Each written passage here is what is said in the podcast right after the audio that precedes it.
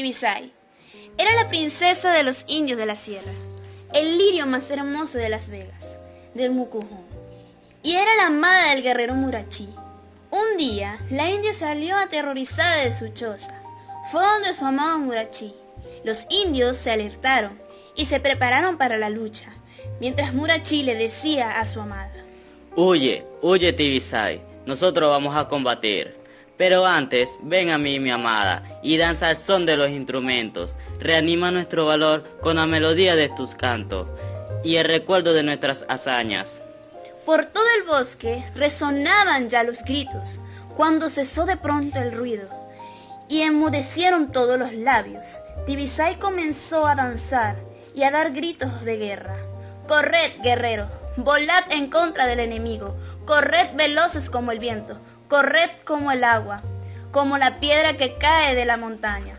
Ambos caminaban en el silencio con el dolor de la despedida en la mitad del alba y temerosos de pronunciar la próspera palabra adiós. Tibisay, Dijo a su amada. nuestras bodas serán mi premio si vuelven triunfante, pero si me matan, huye Tibisay, ocúltate en el monte, que no fije en ti sus miradas al extranjero, porque serías su esclava. Murachí fue a la guerra con los indígenas para enfrentarse con los españoles.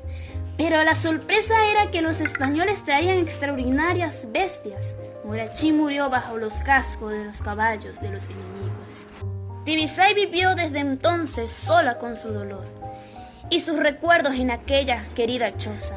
Sus cantos fueron en adelante tristes como los de la alondra herida.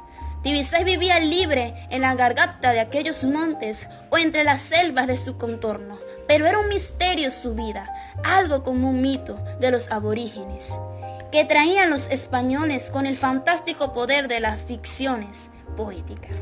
Esto ha sido todo de aquella historia romántica, pero con un final muy triste. Por Saraí Cisneros, Y Bradley Camero. cursantes de cuarto año, sección B del Liceo Nacional Santa Cruz.